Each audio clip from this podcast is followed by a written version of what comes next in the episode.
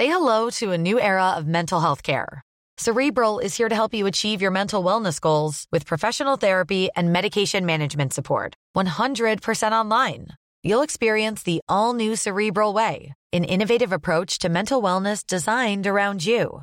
You'll get a personalized treatment plan from a therapist, prescriber, or both in a safe and judgment free space. Your cerebral therapist or prescriber will outline a customized plan with clear milestones along the way so you can get to feeling your best. With Cerebral, you're not alone in your mental health journey. We're here to empower you to live a fulfilling life. So take that first step towards a brighter future and sign up today at cerebral.com slash podcast and use code ACasts to get 15% off your first month. Offer only valid on monthly plans. Other exclusions may apply. Offer ends July 31st, 2024. See site for details.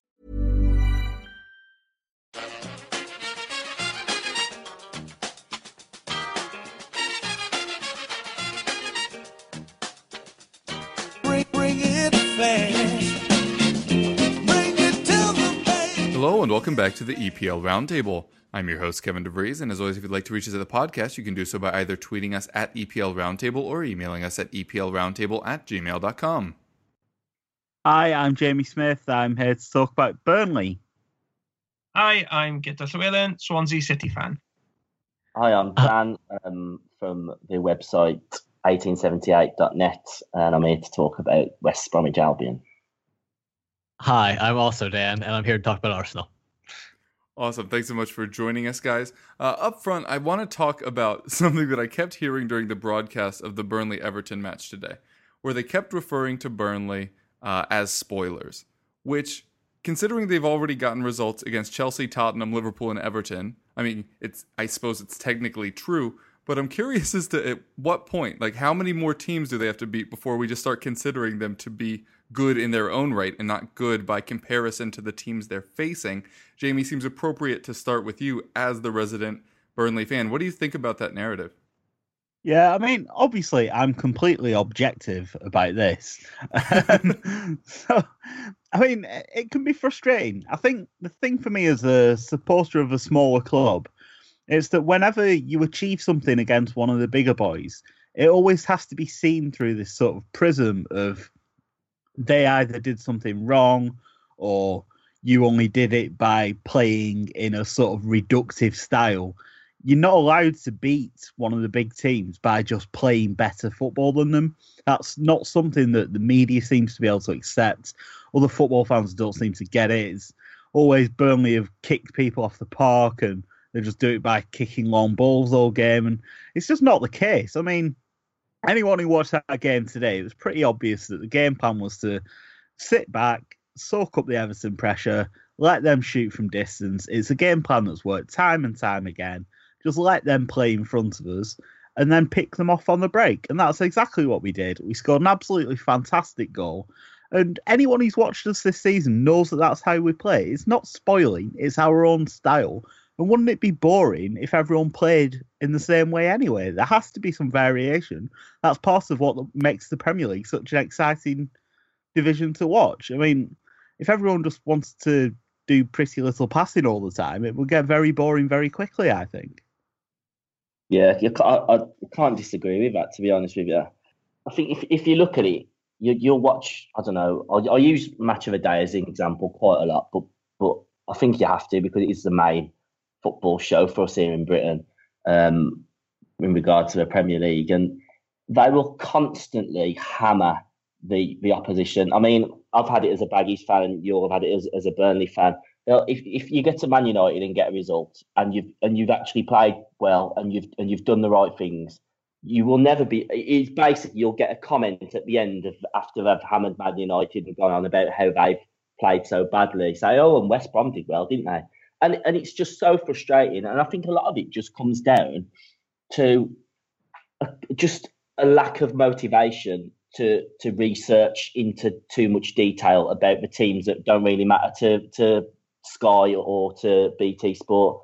Because I mean, you, you look at the running order for match of the day last night, and it and it was it was a one 0 Man City win on first, and it, and it was a bit of a dull game to be honest. Man City played well; they did all right, but it, it wasn't exactly full of talking points or full of any exciting challenges or full of. It, it just wasn't that much of, of a great game to be watching.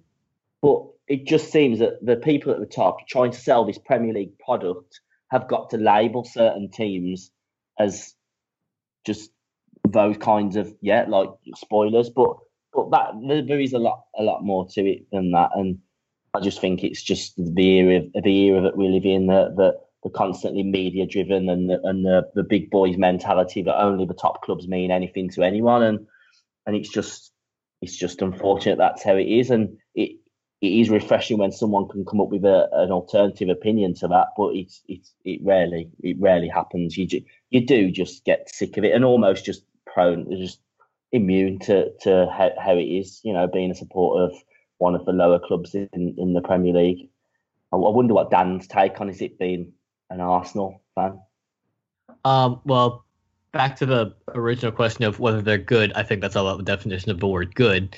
But um, I mean, if it's in their own right, yeah, like Burnley have always been good at what they do. That's Sean Dyche is very good at, at um making sure lots of team or the opposing team take a lot of shots, but make sure none of them are good shots, and then hope to be able to nick them on the counter. That's always been what Burnley do, and it's worked. What is it? Two out of no, one out of two campaigns in the Premier League under Dyche. Yeah, one out of two. Um, if they stay up this year, it'll be two out of three. Um, it's what they do. Um, as far as showing Chelsea City first on match of the day, I mean that makes sense to me. That's what more people want to like. If if uh, it, it it does. If, if I can't I can't be having that, mate. I really can't. If if it was a free free thriller between West Brom and Watford, I mean it was two two anyway, Yeah, it was you know, 2-2. and we, we was almost on second second to last. Not very not very unbothered anyway because I can stay. okay, second to last is wrong. You being second to last But- is wrong. no, but- but, then being no, but- first, I don't have a problem with. No, but but I, I think the point is that it should be focusing on the game that's been the most exciting for that day, not just let's put the top clubs on first because the top clubs have got the, the basically the top clubs are more important. Of course, of of course they are to quite a lot of people. That you got more supporters of the top clubs. There's a there's a bigger audience for the, the top clubs in the Premier League, but there has to be some sort of of level playing field and, and some sort of realization that the Premier League has got 20 teams in it and, and not six. Um, and I suppose being a fan of the bigger clubs, I suppose you, Dan, are quite, you don't really Well, I'm- see I'm, the, the I'm not seeing it more from a club perspective, more just from a TV perspective. Like we want to get, we need to get the views. That's the point of our show. This is what's going to get them. That's more what I'm looking at it from, not from a club perspective.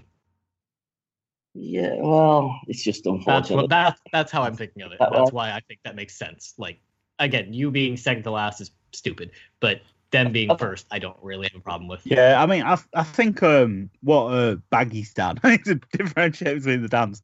Yeah, What- this is getting annoying.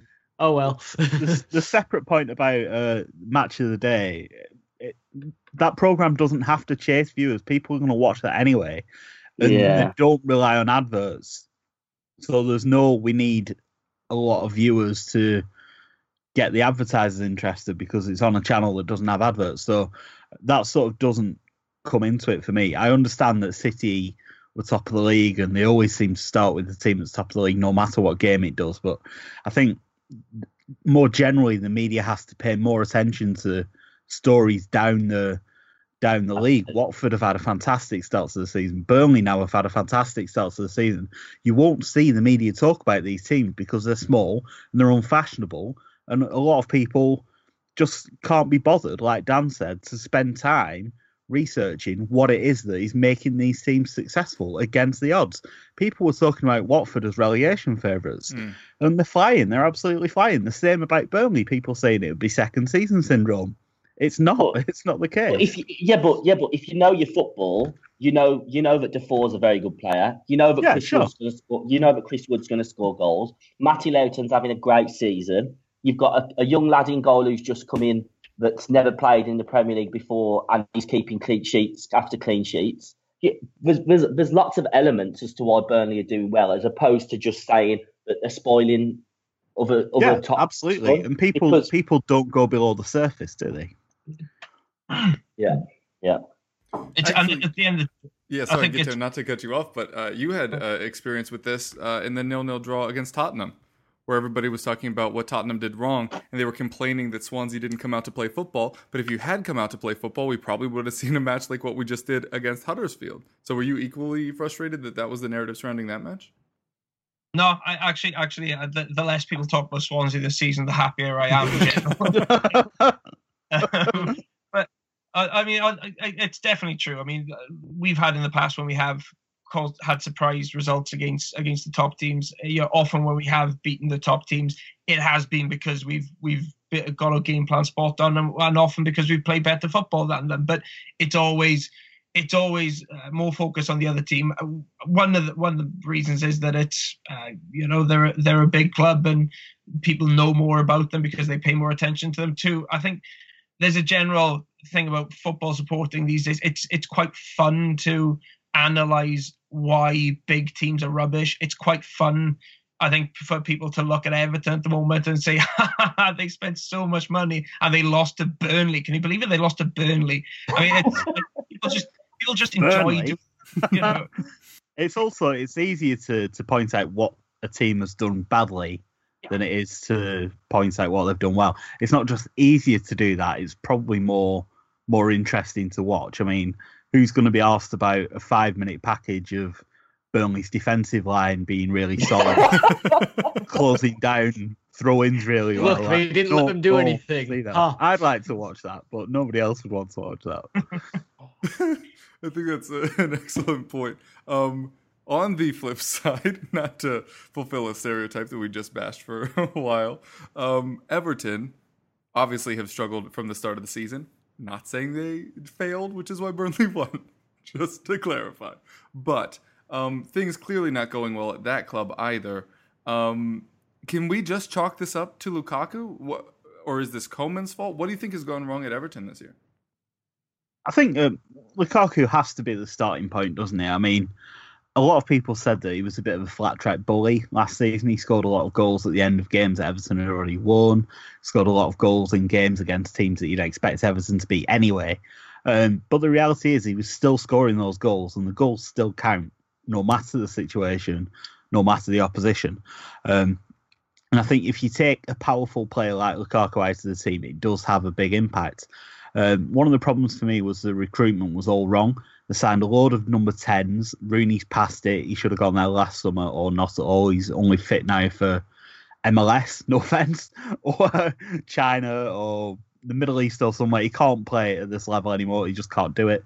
Klaassen, I'm unconvinced by. He's going to need time to adapt. And Sigurdsson, similar players, really. Sigurdsson, fantastic at Swansea. I just wonder if he's a player that thrives where he's the centre of attention. It's all about him. The pressure is on him to make things happen. Whereas at Everton, he's more of a just a piece in the puzzle. Um, and Koeman, it's it's just not happening for Koeman. The Everton fans I've spoken to, they're very frustrated with his tactics. His team selections seem very random. Cuco Martina playing at right back in the Premier Mm. League just seems Um, very, very odd to me. But defensively, they just seem an absolute shambles. I mean, Michael Uh, Keane is having a horrible start to the season. Obviously, I've watched Keane a lot in the last couple of seasons, and he seems to have gone backwards very, very quickly. And Ashley Williams as well. I'm sure Guto will say he's a good defender, but under Koeman, he's been absolutely terrible. Um, so something is badly wrong at the top of that club, and I think okay, Lukaku's gone, and you talk about net spend and all these stuff, but Koeman has spent a lot of money this summer, and Everton have got a lot worse. So I think they're probably going to think about getting rid of him at this point. It's a case of who's out there and who could they get and stuff like that. But you would have expected a lot more from Everton this season. People were talking about them challenging for the top four, and for them to be only just above the relegation zone and losing to the likes of Burnley at home. It's got to be alarm bells. I, I I think you've got to look at Pickford as well. I think Yeah, he's cost yeah. an awful an awful lot of money for a goalkeeper of his age, and he's had he's had one full season as a first choice goalkeeper at Sunderland. Now, I'm not at all saying that he's a bad goalkeeper because I think he's he's definitely got a bright future future ahead of him. But as a goalkeeper, there's automatically a lot more pressure on you, especially when you're joining a big club.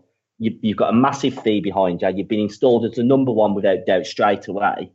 he's definitely going to have been been feeling the pressure. Whereas at Sunderland last season, he was the number one, but he was the number one at, at a team that was almost expected to get relegated anyway. So you would see him pulling off fine saves every single match because they were getting battered week in week out.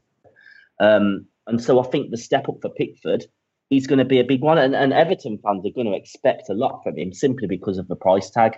Whereas I don't think that's fair. Um, and so maybe maybe a, a more solid backup or a number one for him to to to be the understudy to for a couple of years would have been the safer bet for them because imagine being a defence in front of a shaky keeper and it, it, it's it's the start of a whole new chapter for him and he he's got to get it right. You know you, you constantly be doubting yourself um, and so I'm I'm not at all saying Pickford's at fault entirely but he's he's definitely got to share some of the blame. And coming back to Lukaku I mean, we had him for a, a season at the Albion, um, and I think at the time people were drawing a lot of comparisons comparisons with him and Benteke, being as, as they were both Belgian, and we you know he, he was at the Villa and Lukaku was at um, at the Baggy, so both at West Midlands based clubs, and um, and I knew for a fact that the, the careers of both of them would be massively different. Lukaku is a class above. He's got so much more to his game than people realise. Um, and he, he he will bag 30 goals in all competitions for Man United this season. Um, and I've I've got no absolutely no doubts that um, Everton's fall off is uh, you know uh, not entirely but a, a, massive proportion due to the fact that they've replaced him with Wayne Rooney, who probably hasn't got the eye for goal that he used to have. He has to come deeper to get the ball to to to create things because he feels the need that I, I just I just feel that as a footballer, Rooney still he's still got talent, but in a smaller side, more expectation of him. I'm I'm not sure it's going to be a move that, that really works out for him. Um, and I think he, it's probably going to be one season at Everton, and and then he he might well be on his way to um, yeah to, to one of the uh, countries that Jamie mentioned, China, America, maybe Australia, one of the countries where football isn't played to quite as high a standard. Lukaku compensated for a lot of Everton's faults last season. Um, they were they were pretty mediocre without him, and he scored a lot of goals just to keep them in a respectable position. And even though they finished seventh, they were a long way behind the top six. I mean, they they they were not in the same league as them really. Um, so when people were talking about you know them getting into the top four and spending all this money, they were setting Everton up for a fall. Um, and the truth is, they lost they lost Lukaku, and, and they were always going to struggle to replace him, and and they haven't actually tried to replace him, which I guess is the main problem. Um, they brought in Rooney, which, like we all agree, is it, it was a daft move. Um, they bought a name, not a not a footballer. Um, uh, they Ramirez isn't clicking there and, and doesn't really have the the ability that, that Lukaku had, obviously. And on top of that, then you've got they have spent a lot of money on on very similar players, and they're trying to get them all into uh, into the same team, um, despite them all playing similar positions. That's making everything clogged up in midfield. And like Jamie said, at the back they're looking rubbish absolutely terrible. I mean, Michael Keane still hasn't settled there. Ashley Williams' age is really showing. Every time I see Ashley Williams now, he is making a mistake, which obviously is worrying from a, a Welsh point of view. But he's he really is showing his age now, um, and he probably should not be starting for Everton. I I probably play Jagielka ahead of him, which which says a heck of a lot because he, he started showing his age last season. Um, so yeah, they, they've just not quite got that complete team. And I don't think Koeman's the best person to have there uh, managing them because, like we said, he, he didn't really do an amazing job last season, um, and he doesn't seem to be getting them gelling this time round. So um, if I was an Everton fan, I'd be pretty annoyed at the moment, and um, I, I I I think maybe Koeman in a while may feel genuine pressure on him um, because no way are Everton going to spend all this money without um, having some expectation of at least improvement on last season. And at the moment, they they're, they're so far behind where they where they expect to be that you'd have to worry for Koeman's job. Yeah, I'm not sure Everton did anything like actively right the entire summer. Like Keane and Pickford were fine. They were overpaid, but they were fine. They were addressing like very big needs because you know Joel Robles is terrible and Jagielka is a statue at this point. Not a statue, a mummy, whatever. Um, he's not alive.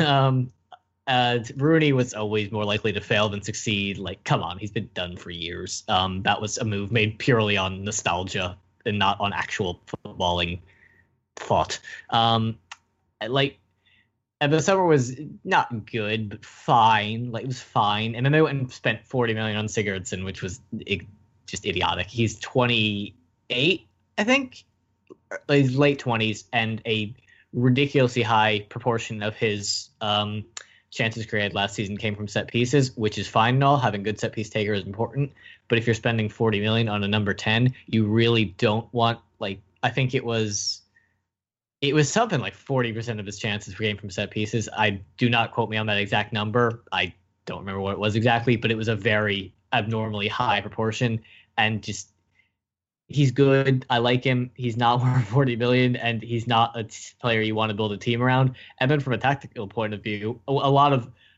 I will say the one saving grace for Everton is they've had a very, very, very difficult schedule to start the season. I think they so played did Spurs. Yes, example. um, I- Burnley. Silver linings, man. Silver linings. I am scraping here. But they have had a very difficult start to the season, and Koeman's plan against big teams has always been sit back, counter with pace. But then he went and bought no players with pace, and they are extremely slow. Um, so those games were never going to work. Um, they- they're they're not great. Um, I I still want to see him against a few more quote unquote lesser teams until I totally freak out. But yeah, no, they're not good. If the idea that they were going to challenge for top six was extremely funny. Um, the fact, the idea that they had a good summer was may have been funnier. Um, it, and they're both widely held beliefs, which is hilarious. Um, it's if you were picking like a most uh most banterful team preseason, Everton were the obvious choice because they were set up to fail by everyone. I agree. I do agree with your assessment that their summer was strange because bringing in Rooney felt like the- a a move counter to the rest of the moves they were making, as as did the Sigurdsson move. To be fair, um, where it didn't, it wasn't clear if they were trying to buy young players to develop or if they were trying to buy older players to be good now. And I think we're seeing then- that on the and then even right the now. like young quote unquote players they bought were not old, but they weren't like twenty. no, they but were they like did buy some young ones like Vlasic. I But think yeah, they were younger. So then pretty interesting, but I don't think he was supposed to matter yet. Um, Oumar Niasse randomly being Yeah, relied upon is is strange Vlasic is the that only... that I might actually be the best icing on the cake ever. The guy they bought like two years ago Mhm. and didn't even give a suit is now their starting striker. Vlasic is the only wide player that they signed, though. Mm-hmm. And you, you, to come back to the tactics, if if you're going to play with a player like Rooney, whose pace has gone, he's not mobile anymore. Mhm. You need pace in wide areas, and they've been playing games where they've had Klaassen and Sigurdsson, Rooney, all wanting to play really as number tens, Yeah. and none of them have got any pace. So Everton become really easy to play against. You just sit deep, everything's in front of you, no one's going in behind. There's no movement, there's no incision. Yeah. And with the result, they just don't create clear chances. They had 23 Yeah, shots against us today. We had five. We created by far the better chances because we moved the ball at pace. We get in behind teams. We cause them problems. Mhm. And all of Everton's opportunities pretty much were from 30 yards just because they'd run out of ideas. Yeah. And actually, Guto, I'd like to come back to you on this because we've been talking about Sigurdsson a fair bit, and you played him on the left at times at Swansea. Everton now doing that because they don't have anybody to play over there except Kevin Mirallas, who randomly is in and out of that side constantly. Um, is there a way to get around this issue, or do you think Sigurdsson being played on the wing can be a detriment when it comes to the pace? You, you've got to pay, play him through the middle. If you're going to get anything near 40 million pounds worth, you've got to play him through the middle. That is his position. That's where you can uh, control play, and that that's where you're going to get the best out of him. Um, playing him out the wing, yeah, he can do a job there, but you you're really wasting a lot of talent there. Um, and the fact that he's being played out wide most of the season just to accommodate Wayne Rooney is just ridiculous. It's it it shows a real weakness um, on on Koeman's part. Um, it's it's just stupidity, um, and you can see that as a result, Sigurdsson just hasn't settled there at all. I mean, he's he's not looking comfortable. His set piece delivery is not what you'd expect from him, um, which you know is, is the very least that you would expect from for considering you're buying Gylfi Sigurdsson. Um, so you know. He's, he's a fantastic player, and it's it's certainly not too late for them to get the best out of him. But if they are going to get the best out of him, they have to stick him in the middle and, and keep him in the middle. Um, but again, like we've said, it's part of this random policy there in the summer where they bought a lot of players to play in the middle of the park, uh, no real wingers. Somebody has to play in those positions who's who's not really suited to playing there, and, and it ends up being Gylfi because he's the kind of player who doesn't won't put up too much of a fight if you tell him to play wherever. You know, even if it doesn't make sense, he'll he'll just do it. Yeah, uh, there were some shouts there for uh, Koeman being on a hot seat, potentially to leave soon. Is, is that a direction that we think we could go? I mean, this is a manager that, if we're saying a lot of this is down to Lukaku's departure, there was still shouts this summer for Koeman to take over at Barcelona. Now he's mainly struggling. from mainly from Koeman. To be fair, I mean, That's true, and the he Dutch pitched- Yeah, media he did do a who lot were kind of backing he him up a little pitched bit. so brazenly for that job. Yeah, Like, I think if you did that in a normal job, your current employers would just get rid of you Mm. because he was so it's so naked the way he went about it, talking about the Barcelona job. well, it happened It's to like, Redknapp mate, you've had at Tottenham, where he Yeah, was he's- so publicly flirting for the England job that we ended up having to get rid of him. Yeah, I mean, like Koeman's, he'd had one good set, one okay season at Everton, and a good season at Southampton, and the guy thinks he can be managing Barcelona. It's an absolute joke. It's so ridiculous. I'm pretty sure I've been on the Koeman isn't that good train for a while, so Hmm. just gonna say that. Fair enough, but h- how long do we think he's in his job? By Christmas? By end of season? I think Lose the next game. I think lose the next game. I think. I they'll- think they'll it's probably at probably be Brighton, right. if memory serves. They're at Brighton in the next game, and then I think they've got Arsenal and Chelsea, Mm. or Arsenal and Oof. City. They've got Brighton away. They should, they should keep him for Arsenal. He always does well against us. But if they lose at Brighton, I think Dan's right. I think he's in real trouble if they lose that game. Yeah, well, here's here's a question: if if you're thinking about sacking him, if he doesn't win against Brighton, wouldn't now actually be the best time to do it from a Yes. calendar perspective? Because you have the two weeks to get ready for the next match against Brighton, which again, quote unquote, should be winnable. Sort of. I mean, I think um, going back to Palace and De Boer, I think the timing of that was strange in a way because Hodgson then came in and he's got that horrible run of games to start with, and you just thought, well, it's not going to get better now. It's probably going to get worse before it gets better. So why hand somebody that? It's going to be two heavy defeats, probably straight up. Um, so I don't know. I think it's going to be a very uncomfortable international break for Koeman. I think there will be discussions. Um, Everton aren't known for getting rid of managers harshly or early. They tend to give people too long rather than not long enough. Um, but I think it depends on the the new guy. Is it Moshiri who spent all the money? Mm. He's going to want to see a return on that investment, and the team is horrible to watch. There's not any sort of discernible signs of progress in the opening weeks of the season. And Carlo Ancelotti got the sack this week. He's managed in the Premier League before. I think he likes managing in the Premier League. they should put that call in at, at the very least. It would be ambitious, but if if, should- if Everton get Ancelotti, Koeman should be flung out of Everton through it with a catapult. and he's going to land softly in the resting arms of the Dutch national team. Yes, yes, he will. Um, Unfortunately for you, Kev. yeah, oof, it's it's not a good time. Uh, we'll see where that stands two weeks from yeah, now. Yeah, you but I may want to like just get rid of your eyes now. yeah, That not happens, not but- optimistic, but you know, it's probably better than what we got. Um, we're going to take a quick break and then come back with topics for each of our guests. If you're looking for plump lips that last, you need to know about Juvederm lip fillers. With Juvederm Volbella XC and Juvederm Ultra XC, your lip look, whether it's subtle or bold, can last up to one full year with optimal treatment and no additional maintenance. Find a licensed specialist and see if it's right for you at juvederm.com today. That's J U V E D E R M.com. Add fullness to lips in adults over 21 with Juvederm Volbella XC or Juvederm Ultra XC. Do not use if you have severe allergies or a history of severe allergic reactions, or if you're you're allergic to lidocaine or the proteins used in Juvederm. Tell your doctor if you have a history of scarring or taking medicines that decrease the body's immune response or that can prolong bleeding. Common side effects include injection site redness, swelling, pain, tenderness, firmness, lumps, bumps, bruising, discoloration, or itching. As with all fillers, there's a rare risk of unintentional injection into a blood vessel, which can cause vision abnormalities, blindness, stroke, temporary scabs, or scarring. For full important safety information, visit juvederm.com. Every fan knows the right player in the right position can be a game changer. Put LifeLock between your identity and identity thieves to monitor and alert you to threats you could miss. Plus, with a US-based restoration specialist on your team, you won't have to face drained accounts, fraudulent loans, or other losses from identity theft alone. All backed by the LifeLock Million Dollar Protection Package. Change the game on identity theft. Save up to 25% your first year at LifeLock.com slash aware.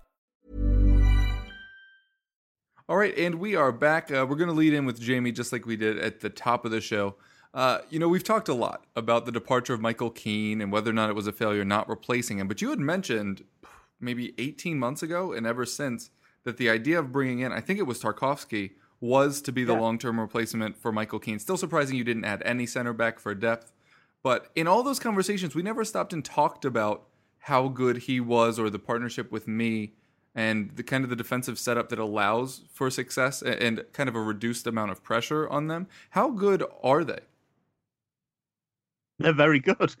Um, I think there's a, a stat doing the rounds after the game today. They've made 30 blocks between them, I think it is, which is more than 16 out of the 19 teams combined in the Premier League, and that's just two players, which sort of it's an indication of the way that we play and the way that the defenders go about their business. But I think you're right in that it's the setup as well. It's sort of made it easier for Tarkowski to come in, I think, because he's seen the way we play. It's very much defend almost in an old fashioned way. You don't see a lot of teams defending the way that Burnley do these days.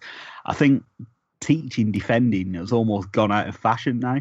You see Liverpool, the way they defend, and it doesn't look like they work on it at all. I assume you put air quotes around that as you said it. Yeah, yeah, exactly.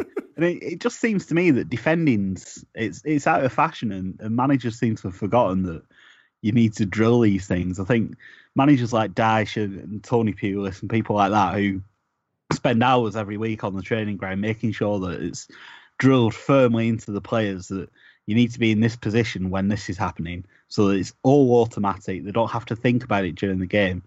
I just don't think teams really do that anymore.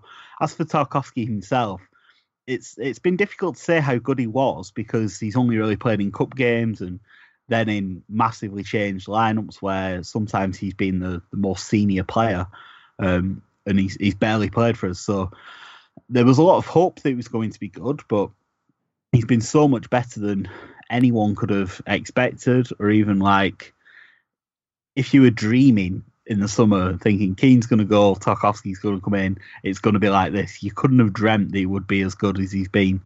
I think he's been man of the match two out of the last three games or something. And the, in terms of pure defending, he's maybe better than Keane. Keane's distribution and his skill on the ball and his goal scoring as well, better than Tarkowski in a few different areas. But in terms of the, the basics and blocks and clearances and being in the right place, he just seems to be spot on for, for what we demand of our defenders. And he, he's fitting absolutely brilliantly. There's a few question marks over over his ability with his feet earlier on. He seemed a bit overconfident trying to play passes that he's not really capable of and um, asking too much of his teammates at times as well. But that seems to be being knocked out of him by Dyche. So the, the partnership between Tarkowski and Mee has been very solid. We've kept a couple of clean sheets in the last two games. Nick Pope in goal has been really good considering he's a young goalkeeper playing in the Premier League for the first time. So I think the the system being so set in stone from from Dyche is a big part of it. But also all credit to James Tarkowski because he's been fantastic the last couple of weeks. Yeah, coming to you now, Guto. Um, last season, uh, well, earlier in the show, we talked about how a lot of uh, Sigurdsson's uh, chances created came from crosses came from set pieces, um, which is not inaccurate. Uh, helped Swansea finish somewhat respectably in chances created last season. Right now, Swansea dead last in chances created, eight worse than the next closest team.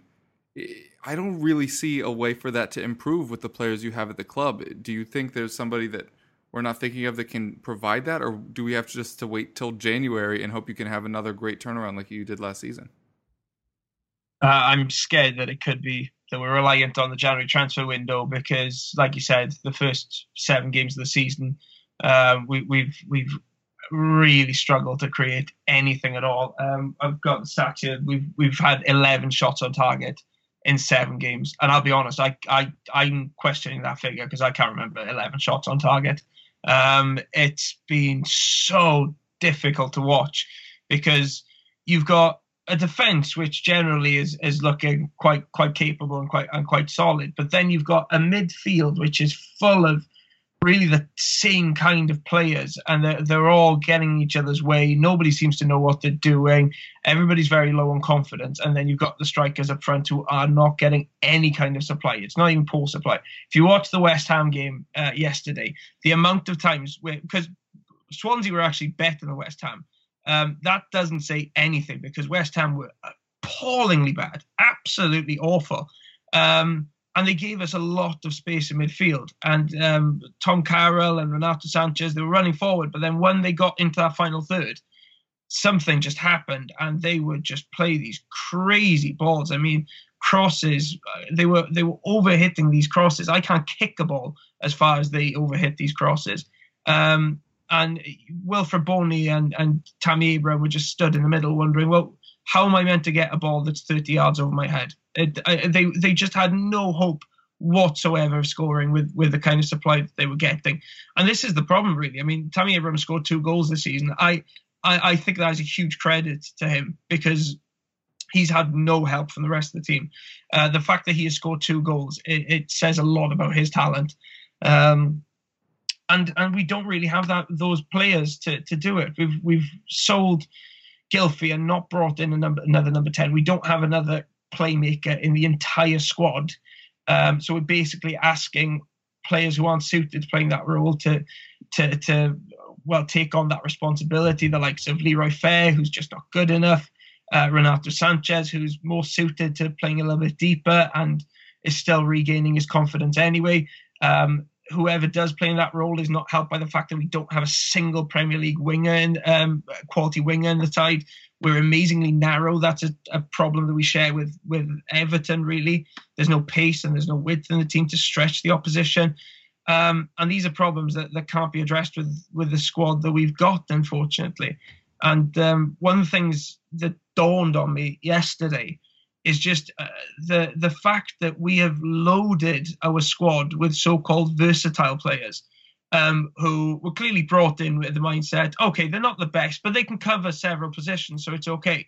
Um, we we we expect Kyle Naughton, who is not really good enough to play in his main position of right back, to cover at left back from time to time.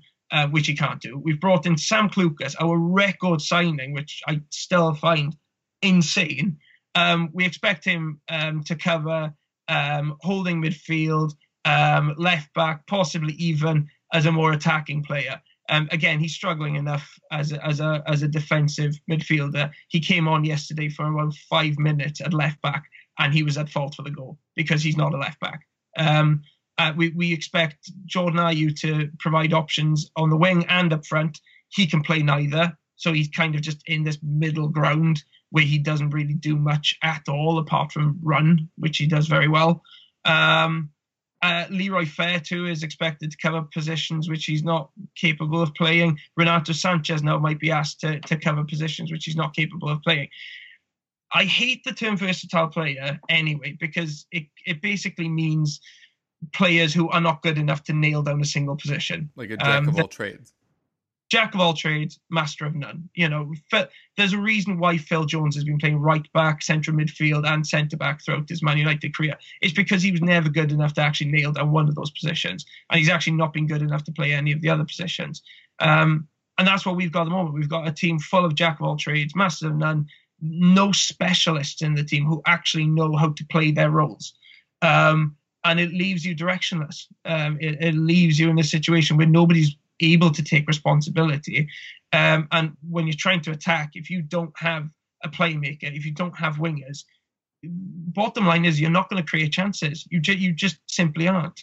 Um, and I don't think there's a, another team in the Premier League which is in our situation. Even Crystal Palace, who have not scored a goal after seven games, have better attacking options than we do. Um, which is which is terrifying, and it probably suggests that before long, um, we're going to be round about the same points as as Crystal Palace, um, because I can't see really how we're going to turn around our attacking fortunes. Yeah, Crystal Palace have 30 more chances created than Swansea right now. And you mentioned that you have 11 shots on target, four players with more with the same or more shots on target on their own. So not very uplifting statistics behind what has been a troubling start for Swansea. Um, Dan, of the Arsenal variety, uh, there's always a lot of noise surrounding Arsenal transfers when they come in. Of course, we had the Özil and Alexis ones that obviously blew everything up. Even Xhaka last season caught a lot of interest. For some reason, the Kolasinac signing this season on a free flew very far under the radar, maybe because it didn't come with a big fee attached but he's looked very good to my eye thus far. What does he bring to Arsenal that even though he scored uh, today, maybe you weren't seeing from Nacho Monreal? Uh, a wingback with legs. That is the biggest thing. Um, no, he's a very good. He's actually in the Monreal, um, Monreal mold, where he's a very, very good defender. Who is, I mean, he's a modern day fullback, so he also does get forward well, but he can also get forward. I big thing I like about him is his most. I'm not gonna say most because that's probably fact or statistically incorrect, but a lot of his crosses are pullbacks, which is the most effective type of cross, and I really like that about him. And he doesn't do the whole stupid float this 30 feet up in the air and hope someone heads it with about two miles per hour of power on it thing. Um, he actually pulls his crosses back. Um, you saw that for the move where Aaron Ramsey nearly scored earlier today. Um, he's had a couple of those. Uh, I think he's had at least one that's turned out in into goal, unless that was preseason. But he's he's good. Um, he's massive, which everyone makes memes out of. He is the tank in every meme ever. But um, no, he's very good. We got. I would think the fact that he was on a free and the fact that he was done in like May, I think. I can't remember when we actually announced him, but we knew we were getting him in April or May. Um, so that also probably had something to do with the fact that there wasn't a whole lot of fanfare for him. But yeah, he's been very good. He did. Uh, yeah, and he has legs, which is a, as much as I love Monreal, and Monreal is fantastic, and you cannot say a bad word about him. He doesn't really have legs anymore, which is why he's playing center back. Mm. Yeah, I, I just thought it was interesting because uh, obviously everybody was tripping all over themselves to compliment Mendy, who I don't want to speak ill about, you know, because of the injury, and I, I don't want to, you know, take pot shots about that or anything. But it was just very surprising to me that I think they were playing fairly similarly for their respective sides, uh, and one of them was being hyped so highly uh, and the other was just largely being ignored. Uh, still have if, to... if you want an explanation, I would go with Fee. Mendy is on Monaco, which is trendy, and. Mendy is a bit more attacking. True, um, but I wouldn't say any more effective. We can get into that if Richard's on uh, sometime soon. Uh, the other uh, big news is that Özil should be coming back soon. Oh, and Giroud got his hundredth goal, but I, I, don't want to dwell on that. It was um, such a terrible hundredth goal. I'm so disappointed. it was a um, penalty against Bate, but he didn't even win. It was such a letdown. well, kind and of. This like is after co- Theo no, Walcott. Um, no. no, this is after Theo Walcott got his hundredth goal against Sutton last year. It's just all about letdowns on hundred goals. so it would seem. Um, Özil on his way back though. Uh, but the Arsenal attack seems like it's just started getting going. Does he just automatically get his spot back? And if so, who suffers because of it? Oh, will be. Yeah. Sorry, Alex. Fair enough. when do you think that'll happen? And, because um, allegedly has been fit for like two weeks now. God knows. I I don't know. Um, I mean, he did play against West Brom. He came off the bench, but um, I don't know. I guess there. I think he's been dealing with inflammation, mm. so that is liable to flare back up. So, so I'm assuming that's what happened swollen or not day I of? think so. I can't actually recall if he got called up for Germany or not. I'm hoping not, but I can't remember. Um, hopefully he doesn't play for them and just rests it up and is fine when we get back because he's Mesut Ozil and he's really good at football. Mm. And as much as I like Iwobi and Welbeck actually was playing the um as one of those two men in behind the striker a lot. Um, Mesut Ozil's Mesut Ozil, and he's better than Iwobi. And if and if we play an attacking front three of Welbeck, Alexis, and Lacazette, then there's no creativity in that. So it's either Iwobi or it's um, Ozil, and Ozil's better at football. So you know, play him. Fair enough. Isn't it a bit of a isn't it a bit of a coincidence though? Sorry, I'm talking over you, Kev, No, but oh, there was all the talk about Alexis and his contracts, and no one really talks about Ozil, even though he's in the same situation. It's pretty much accepted that he's going to go at the end of the season, isn't it? You're going to have to learn to play without him at some point. Doesn't it just make sense to to do that now? Uh, I no, I'd go if you have him, use him as long as you got him.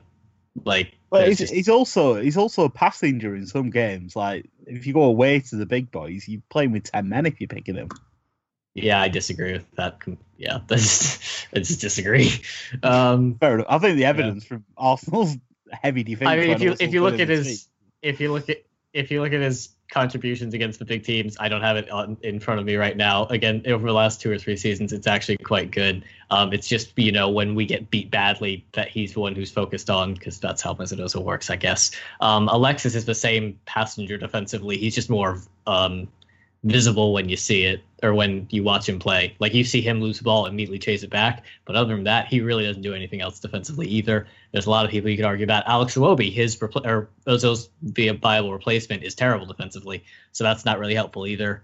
Um, the best argument would be Welbeck, but like I said, he doesn't. If we, if we play a front three of Alexis Welbeck and Lacazette, there's no creativity in that team at all. Because as much as I love Ramsey, he's not a creator. His best um, best skill is get is running in the box late. Frank Lampard, if you want to give him a bigger shout that he deserves. Um, Granit Xhaka is there to pull the strings from deep. He's not going to create further the pitch, so there's a problem either way. You're not going to get a better defensive contribution from another creative player. Um, and I would again go with the fact that Ozil's really not the problem anyway. So yeah, I see. I see your point, but Sanchez was pretty creative in the in the back heel that he set up with today. I mean, like it, I think you- Alexis is just, Alexis just is say weird. like he's I'll- not creative in yeah, play it's not me- him it's a little bit reductive. Alexis is weird. Um, he he'll do the whole. I'll have a really annoying game, but I'm Alexis Sanchez and I'm really good at football, so I'll have these one or two moments often. I'd say for the first 60 minutes of today, that was the case. Um, he then had a good like 10, 15 minutes, and then we made the stupid subs, and we were bad after that. Um, but he's he's very creative at times, but oftentimes if you, you can't like run an attack through him creatively, it's more he almost has to be forced into it. It's weird. I that's not a very good way of explaining it, but he's weird. Uh, like he is absolutely creative and he doesn't get enough credit for his creativity. I just it's he wants to be more of a goal scorer and he doesn't really want to be the one running the attack. It's more Yeah, he'll do it when he has to. I'm gonna to. stop picking on what you say. Like, 'cause I feel really mean. I actually really what I'm here this. for. Come on. I really Come like me. Ozil. I just think um, Arsenal are going to have to play without him, and I, I don't see Alexis and Ozil working in the same team anymore. So Mm. for me, O- Ozil would be the one I'd leave out just because he doesn't have that dynamism that Sanchez brings to your team. Interesting, and and has the pace, which we've talked about a lot today, i- is like a, a great backup option if your primary mode of attack is not working. Um, Oh, I will say about Alexis, he is the slowest fast guy I've ever seen. He is not as fast as you would think, as he is hyped I, up to I be. think it's he weird. has plenty of acceleration, but isn't I- as high I top end speed. Yeah, I, I'd agree with that. It's he's got the immediate first step. After that, it's not very fast. Yeah. But the first It's enough to beat an offside trap, and I guess that's the, the most important thing. All right, moving on from one Dan to another. Um, obviously, West Brom are, are viewed by a lot of people as a heavily defensive side. You have a lot of people that are considered good defenders in the team. Tony Pulis, quote unquote, Mhm. likes to set up to defend. But over the last two seasons, you've not really picked up that many clean sheets, oftentimes conceding what would be considered sloppy goals. I'm, I'm just curious as to how both of those things can be true, where people always assume that West Brom are good at defending, but also uh, the defensive record isn't always as stellar as people may expect. Well, I'll put a question to you then, Kev. Um, what is the point in Tony Pulis if you do exactly what Albion did yesterday? What is the point in Tony Pulis? Because he brings He brings no outward. He no. He brings no excitement to the game. He sets up to defend anyway. You, you've often left with a lone striker who's just chasing off, off the scraps, and he's been. I mean, Rondon's a very good player, but he's getting absolutely hammered for it, and he's a good player. He's a good player. I, I will. In, I, I would back Rondon to score 15, 20 goals a season in a good team. You know, I, I cannot see a way forward for West Bromwich Albion with with Tony Pulis at the helm. Um, and I don't want to sound because there will be people listening to this thinking, oh, you know, he's been spoiled. You know, West Brom are doing okay. Pulis sets up to defend. It can't be that bad. You finish mid-table every season. It's fine. And and yeah, that that that is it, it's it's an opinion that I can empathise with. I understand what you're saying. I probably used to say something similar um, when Stoke fans were hammering Tony Pulis. But when you've got him as as the head coach at your football club, you go into matches knowing that you're going to be set up defensively. You go into matches knowing that you're going to struggle to get more than 35% possession. Um, and and there's this whole like debate around possession as well. Like, oh, it's not everything. It's not that important. Yes, it is important, or else Pep Guardiola wouldn't play with Man City how he does. It's important to the point that, yeah, we don't expect to be going to away to Arsenal or or away to Chelsea or away to Man United and and setting up to to to go and take the game to them because that would be stupid for players of our of our ability. But the players of we have got the ability now within our squad to be taking the game to Watford at home, to to going to Burnley and, and taking the game to them, or trying to take the game to them, or or going to Palace and doing the same, or even like if you got Everton at home, I don't think there's any reason to be setting up defensively.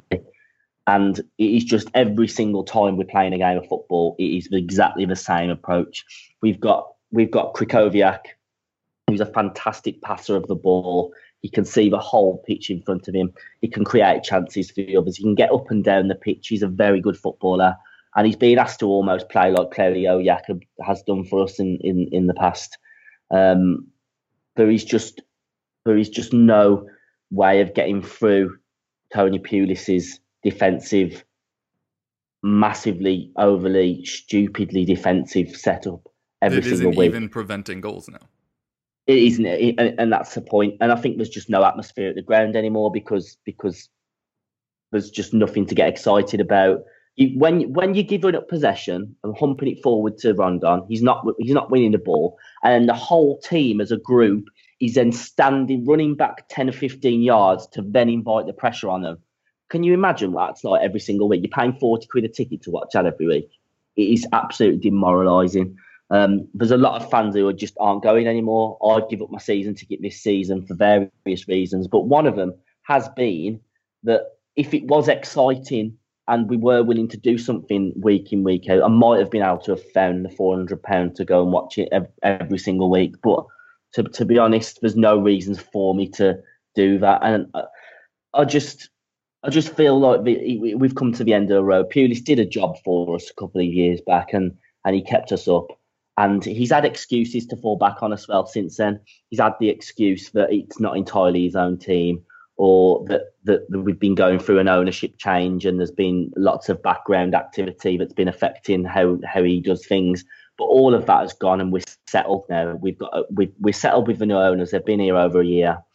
Um, we're also we're also very settled in terms of the players that he's brought in. We've got a squad now that is capable of playing good football. Um, I'm not saying that we're as good as the top teams, and I'm not saying we're better than all the other teams around us. I'm just saying we're very we we we've got a squad that's plenty good enough to to at least compete with teams and beat teams maybe two or three goals every week. But then we might lose occasionally because we've you know been caught out at the back, whatever. But it's just it's tough to watch that we're setting up defensively and and still not being able to uh, to see the game out like we like we did yesterday. I mean, I am on a bit of a rant now, but I may as well carry on. Uh, um, ben Foster's wasting time for the whole of the second half when we've got a one goal advantage at home to Watford. Ben Foster's been told to actively waste time, and then Pulis's excuse at the end of the game was that the referee played too many minutes over. That's no excuse. That's no excuse when when your players are actively being told to waste time for 45 minutes. You can't then moan at the referee for playing what he feels is is an adequate amount of time added on.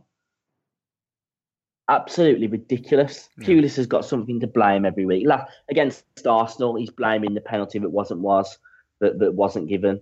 But he, he won't then say um, that that to be honest, we weren't just good enough to, to beat Arsenal. He wouldn't say that. I, I just I haven't I haven't got any patience at all for the Pulis regime anymore. Um, and it's just it's just infuriating as a fan. And and I do get that yes, he might well lead us to safety, but, but he's boring fans to death in doing so. And there's a lot of fans just simply aren't going to games anymore because of it. Um, and as a fan who has to watch it every single week, it's it's okay to the point where if we're going to snatch one 0 wins, that's fine. It'll keep us safe for another season where we can do that again and snatch one 0 wins again. And then the season after that, after we've secured safety again, we've we've snatching one 0 wins and being defensively great. What we're going to keep Pulis and and do what keep keep doing the same thing over and over and over. I mean, we've been a Premier League club now for seven or eight years, um, and for us to be playing this negatively, it's just it's embarrassing at times. Um, just constantly standing yards off players that aren't really much better than what we've got. Um, I hope that sums up how I feel. It does indeed. Uh, that is it for us for time, though, today. So if you'd like to tell anybody uh, where they can find you or any projects you're working on, now would be a good time. Yeah, I've been Jamie Smith. I cover Burnley for various places, and you can follow me on Twitter at Jamie Smith, which is my name. Yeah, thanks for having me on. Uh, you can follow me personally on Twitter at Guto Llewelyn. Uh, you can also listen to uh, the Jackcast podcast, uh, where we discuss all things Swansea City. There should be a new one up this week. You can find that on Twitter at the Jackcast. Cheers for having me on. I've been Dan from um, 1878.net. Um, you can check me out on Twitter um, at the Watts22, or you can check out my website's Twitter account at 1878 underscore WBA. Cheers for listening. And I'm Dan. You can follow me on Twitter at the underscore jersey underscore Fitz, which is only part of my name. Thanks for listening. and I'm your host, Kevin DeVries at Kevrov on Twitter. You can find all my fantasy stuff at goal.com and also the FPL Roundtable, which is hosted on this very channel. Thank you guys so much for joining us. It's been a pleasure as always, and we hope you keep listening.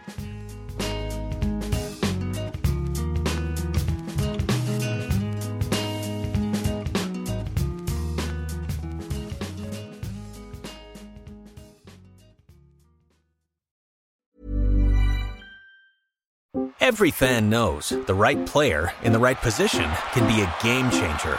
Put LifeLock between your identity and identity thieves to monitor and alert you to threats you could miss. Plus, with a US-based restoration specialist on your team, you won't have to face drained accounts, fraudulent loans, or other losses from identity theft alone. All backed by the LifeLock Million Dollar Protection Package. Change the game on identity theft. Save up to 25% your first year at LifeLock.com slash aware.